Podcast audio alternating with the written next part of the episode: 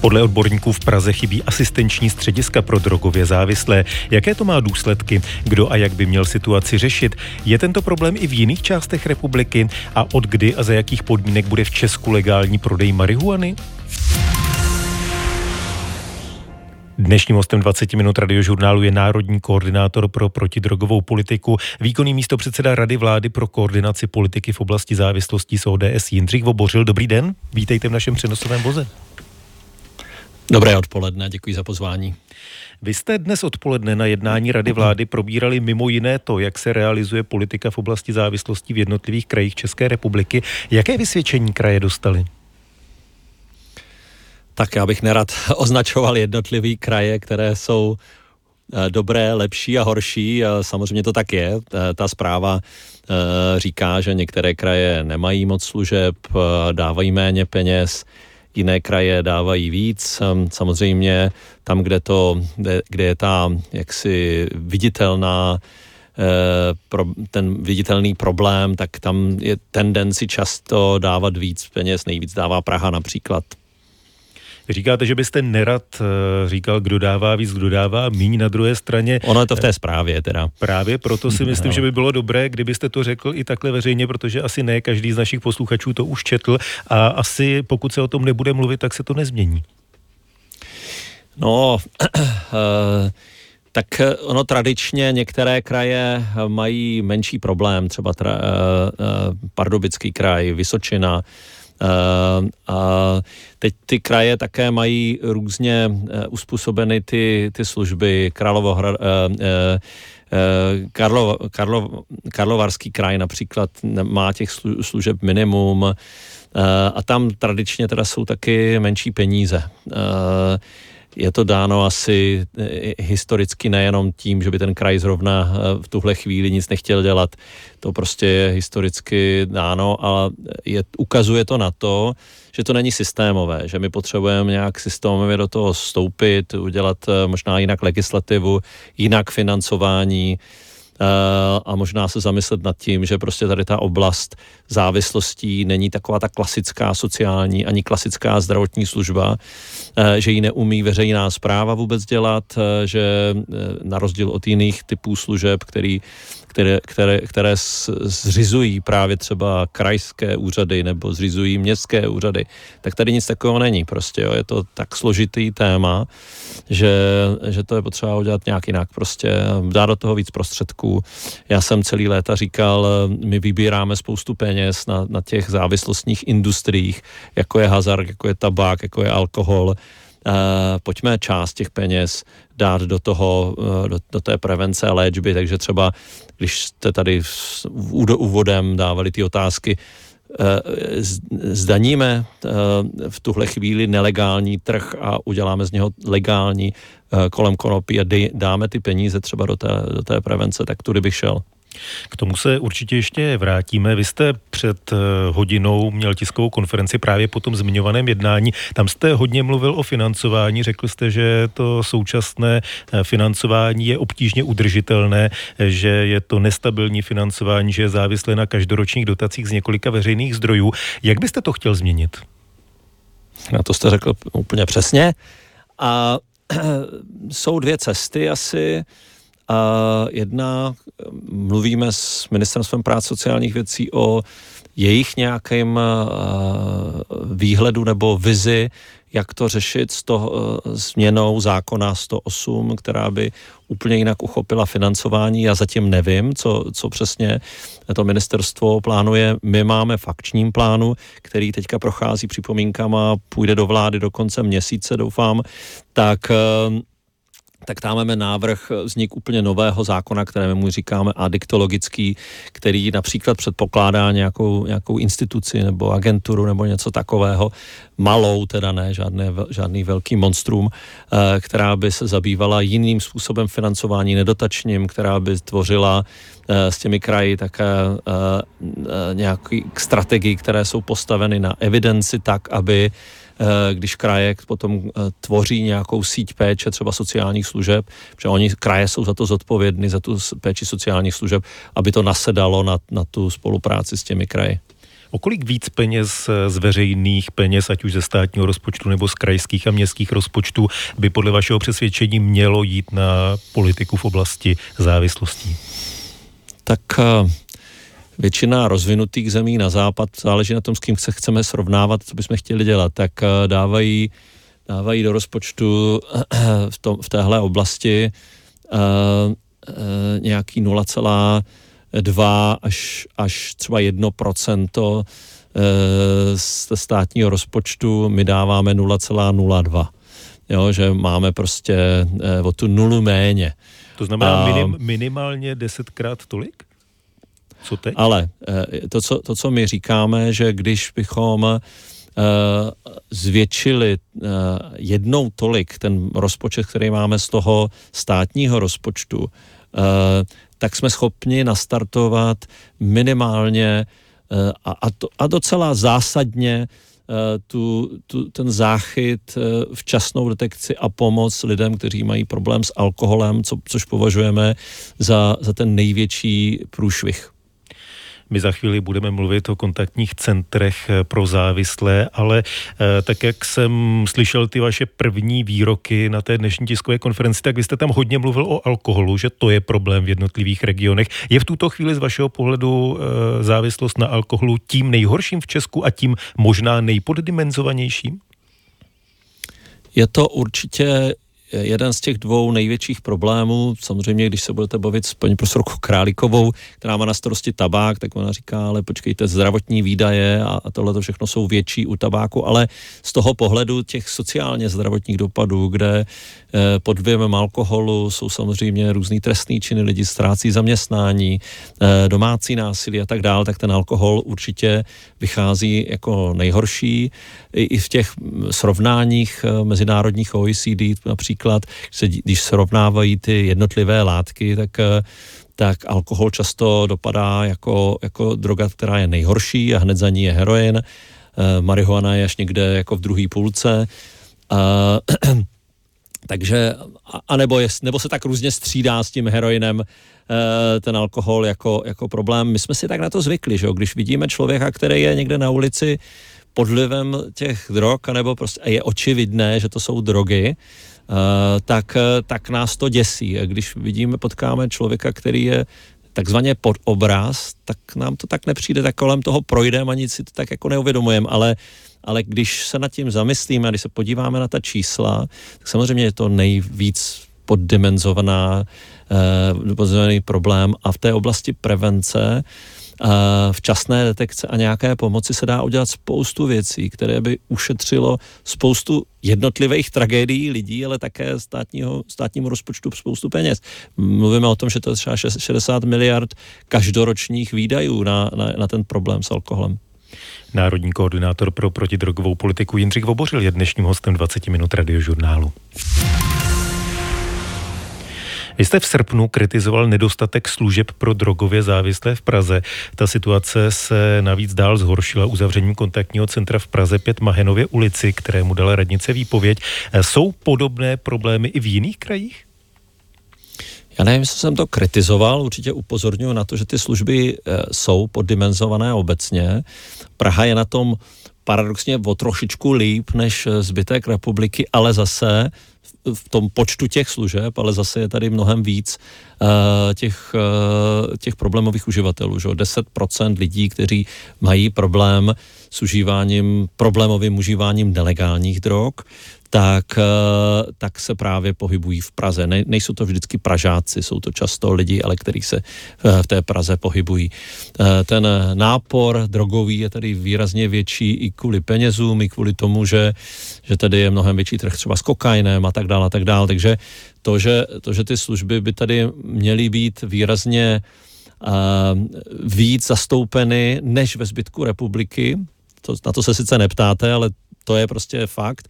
Ale když se podíváme na ten zbytek republiky, tak já už jsem říkal, tak jsou některé kraje, jako třeba Karlovarský, který, který nemá e, skoro žádné služby, nebo třeba, nevím, Plzeňský kraj má spíš všechny ty služby koncentrované do Plzně, e, a tak dále. Ty kraje jsou různé, různě se, různě se to tam de, hodně to takhle, hodně to vzniklo historicky a zrovna kdo tam byl z osvícených nějakých radních nebo já nevím, krajských koordinátorů, kteří uměli přesvědčit, tak to nějak takhle vzniklo. Nebylo to na základě čísel, evidence, eh, přehledu o tom, jaký je ten problém v tom kraji a nějaké strategie, která by byla postavena tady na těchto informacích. Vznikalo to historicky, to znamená, proto to tak je. A dlouhodobě se do těch služeb už moc ne- nedává, nedávají prostředky, že by vznikaly nějak extra nové služby. Uh, udržují se ty, ty, sta, ty, který, ty stávající, které, které vznikly historicky, tudíž se těžko to nějakým způsobem mění tak, aby byly třeba dostupný v jiných částech toho či, či onoho kraje. Z vašeho pohledu, proč jsou ta centra potřebná? Uh, my víme, že část, významná část lidí závislých, polovička řekněme, jsou lidé, kteří mají primárně jiný problém uh, než, než, te, než ten drogový a především teda v oblasti duševního zdraví. A, a je to podobné jako u toho duševního zdraví. My na to nepřijdeme uh, předtím, než ten problém vznikne. Prostě tak jako u schizofrenie třeba, prostě až to propukne, tak to přijde a, a nemáme ty nástroje, aby jsme zjistili, který ten člověk je víc náchylný k nějakému závislostnímu chování. A tam, co funguje, je takzvaná včasná detekce. Když se ty lidi zachytí brzy na začátku té závislostní, drogové, nebo jak to chcete nazvat, kariéry, tak velká část z nich je, je schopná se nějakým způsobem stabilizovat a celý život s tím pracovat a, a fungovat v životě. Jakmile to necháme jít dál, tak ty lidi končí třeba v, někde ve vězeních, v psychiatrických léčebnách eh, užívají 20 let a pak se prostě zdravotně propadají a po 30 letech třeba zemřou. A mám celou řadu ze své praxe klientů, s kterými jsem pracoval a kteří už dneska nežijí, zemřeli kolem 45., 50., 55. roku. A tihle lidi, se všema s něma se dá pracovat a my nikdy nedokážeme říct, kdo z nich je úplně ztracen, nebo jak to říct, a komu z nich se dá ještě pomoct. Já mám v té praxi lidi, kteří byli čtyřikrát, pětkrát ve vězení a, a, a pak najednou prostě začali fungovat po 15 letech užívání a začali, dodělali si střední školu, dodělali si vysokou školu, pracují někde v charitních službách a podobně, 15-20 let třeba někteří. Takže eh, a ono se to té společnosti vyplácí, že protože když ten člověk je na té ulici, když se živí trestnou činností, když roznáší eh, nemoci nebo prostě zatěžuje sociálně zdravotní systém, jsou to často mladí lidi, že jo? takže eh, a když ty, ta centra umí s tímhle pracovat, tak šetří ten státní rozpočet, když se na to podívám jenom takto. No a samozřejmě šetří ty tragédie jednotlivých konkrétních rodin a lidí. Na druhé straně místní politici ta centra pro drogově závislé často nechtějí, odůvodňují to stížnostmi lidí v okolí, což byl například, nebo byla například záležitost i toho, o čem už jsem mluvil, to zrušené centrum v Praze 5, kde si lidé v okolí stěžovali, že na zemi zůstávají injekční jehly. Rodiče tvrdili, že se bojí pouštět své děti samotné. Máte pochopení jak pro ty obyvatele, tak pro ty místní politiky? Úplně jasně, samozřejmě, chápu. Mluvil jsem několikrát i s, s paní starostkou Prahou, tehdejší starostkou Prahy Pět Zajíčkovou, eh, kde teda ty kontaktní centra jsou tři, nebo byli tři, že jo, a chápu, že prostě se zlobila, že ty ostatní městské části v tom nechtějí pomoct.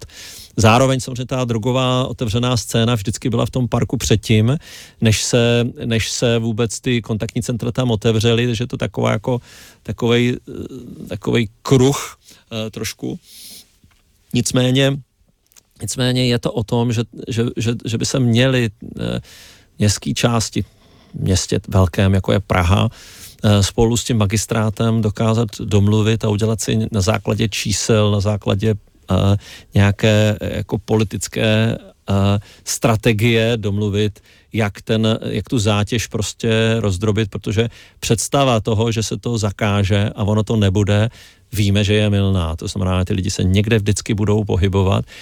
Mnoho měst pokoušelo se o takové věci, jako zavádět e, jako vývoz těch lidí za město a to nikdy nezafungovalo, ty lidi se vždycky vrátí, protože se nějak musí živit a v tom středu města se nějak jako uživí a tak dál. Prostě jako vždycky je to o tom, že, že to město musí si říct, ten problém nedokážeme úplně vymítit, ale můžeme eliminovat rizika a dopady, jako je například to, že to někdo, že to obtěžuje maminky s kočárkem, který prochází parkem.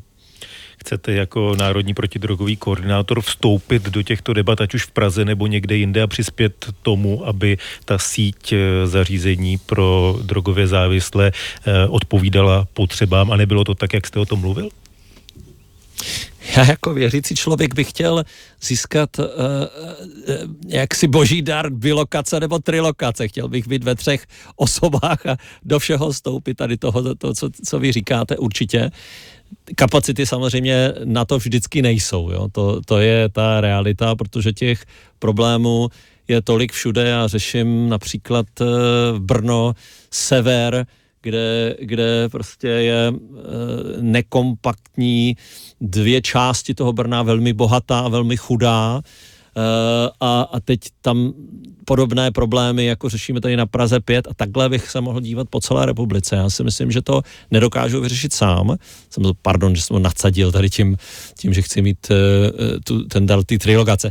Ale Eh, to, co jsme dneska taky říkali na té radě vlády, eh, zákon eh, o návykových látkách bohužel se zmírnil v tom, že kraje mají mít, nebo měli mít předtím v tom bývalým zákonu, my mu říkáme tabákový, ale není tabákový, on je o návykových látkách, takzvaného krajského koordinátora. Ten jeden člověk v tom kraji, který se tomu věnuje, udělá obrovskou práci. Tam, kde ty lidi najednou přestali být, anebo, nebo mají tamhle nějaký 0,1 úvazku a pak mají ještě x dalších agent, tak to funguje hůř. Prostě hraje to roli, když jeden člověk má alespoň půl, ideálně celý úvazek na to, aby měl eh, jaksi hodnocení své práce tady v tom, že se něco stane v tom kraji, v městech, který, který ten kraj obhospodařuje.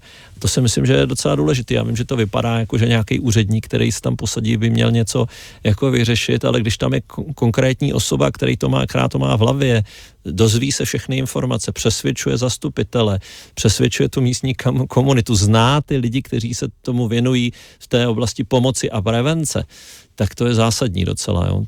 Národní protidrogový koordinátor Jindřich Vobořil zůstává dnešním hostem 20 minut radiožurnálu. V minulém týdnu odvolací soud v Ostravě odsoudil šéf redaktora časopisu o konopí s názvem Legalizace Roberta Veverku za šíření toxikomanie k peněžitému trestu 100 tisíc korun. Samotný časopis potom k peněžitému trestu 150 tisíc korun. Podle obžaloby zveřejnil tento časopis řadu textů, které vyzdvihovaly účinky látek a navozovaly dojem legality pěstování konopí. Eh, po tomhletom rozsudku neuvažujete o tom, že byste jako protidrogový koordinátor požádal zvoleného pana prezidenta Petra Pavla o milost v této věci? Uh, tak je to samozřejmě úvaha. Já jsem viděl dva, dvě různá vyjádření eh, zvoleného pana prezidenta Petra Pavla. Jedno říká, eh, co se týká konopí, eh, zavedl bych regulovaný trh, to, co je teď, není, není správně, pojďme udělat změnu, to na té jedné straně. Na té druhé straně se vyjádřil k té kauze uh, milosti uh, těm manželům Kordisovým v té kauze Ajahovasky, kde si nebyl jistý, jestli by takto používal milosti. Uh, můžeme to zkusit, já bych se s ním rád v nějaké chvilce potkal, on určitě bude mít teďka milion jiných, jiných uh, uh, schůzek na vyšší úrovni, než jsem já, ale ve chvíli, kdy ta příležitost bude, tak to určitě s ním obecně nejen tady tu jednu kauzu chci, chci probrat. Například prezidentka Slovenska Čaputová ty, ty, ty milosti v, téhle, v těchto těch typech kauzy udělala už několik a uděluje je, je pravidelně v podstatě. A, spíš ale bych řekl, že to, co je důležité, tak se sejít, a, a to už jsem udělal několikrát, jsme se, tak je to můj spolustraník a, a s jsme ze stejného města sešel s panem ministrem spravedlnosti, dneska jsem zrovna mluvil taky s jedním z náměstků a, a řekli jsme si, že musíme jako systémově toto změnit, že ten, ten, vůbec ta, ten trestní zákonník tady v téhle oblasti prostě si zasluhuje nějakou novelu. To znamená, chystáte změnu těch příslušných trestných činů, aby podobné věci, za které Robert Veverka byl odsouzen, už nebyly trestné? Chápu to dobře? Taky já jsem teda rád, že soud rozhodl tak, že zrušil tu podmínku. Já to chápu, možná to není právně úplně správně, to, co teďka řeknu, ale chápu to lidsky tak, že vlastně eh, se rozhodl nekriminalizovat Roberta Veverku byť ty pokuty, které teda dostal, nejsou malé a pro něho, jak ho znám, eh, jsou zásadní. Pardon, to, ale samozřejmě podmínečný ví... trest je daleko zásadnější, to asi o tom nemůže být sporu. Ano, Předpokládám, ano. že k, to, k tomu jste mířil. Eh, ještě na poslední ano, tři minuty. Ale, ale to, co, to, jestli můžu jednu větu, to, co mě na tom trápí, je spíš to bych řekl, že by měli, mělo trápit média, protože není v tom precedent narušení svobody slova. Tak to necháváte s otazníkem, aby se tomu ano, někdo, někdo věnoval. Eh, vy dlouhodobě avizujete, že chcete zavést za určitých podmínek eh, umožnit prodej konopí a výrobků z konopí. Jak daleko v této snaze jste? Kdy bude příslušný zákon předložen? Dneska jsem o tom mimo jiné chvilku mluvil s panem premiérem, řekli jsme si, že se sejdeme jenom kvůli tomu, si uděláme jenom kvůli tomu schůzku do pár týdnů. Eh, my jsme připravili, nebo scházela se expertní skupina na základě pověření z koaličního setkání takzvané K5. Eh, pan premiér mě k tomu dal potom pověření písemné, takže to, to se scházelo teďka a mezi tím nějaký jako podskupiny. Takže máme v tuhle chvíli nějaký návrh, který chceme v příštím týdnu jaksi pročistit a a připravit pro to jednání do té politické debaty. Ten návrh není paragrafové znění, ale, ale co všechno by v tom zákoně mělo být, jak ošetřeno návrh tady v tomhletom eh, smyslu. Uh, opakuju, že tam zůstává zůstávají ty tři možnosti dostupnosti, samopěstování, nějaké stružení, eh, nějaké, nějaké eh, jako komunitní, to znamená, jak tomu říkáme, social konopné kluby a, a případně to, to, to licencované pěstování a licencovaný prodej ve speciálních obchodech nebo lékárnách. Jste domluveni, jaký by měl být, nebo jaký budete navrhovat limit pro to pěstování doma, kolik toho člověk bude moci vypěstovat? Také to tam ten návrh obsahuje, ještě tam byla debata, jestli to mají být metry čtvereční, nebo počet rostlin, nebo, nebo jak, jak to, jak to uh, uchopit. Uh, stejně tak uh, u, toho, u toho samopěstování v těch klubech, a tam se zase jsem spíš mluví než o počtu rostlin, tak o, počet, o počtu vydaný, vydané látky měsíčně. Eh, pokud eh, ten návrh eh, příští týden pročistíte, kdy předpokládáte, že nejdříve by mohl začít platit?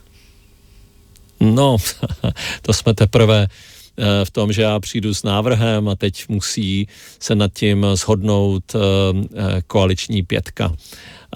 Tuším, že Piráti a ODS budou pro. Věřím tomu, že stan dodrží koaliční smlouvu s Piráty, protože tam to mají v koaliční smlouvě. Řekněme, že e, TOP 09 e, bude také nějak nakloněná.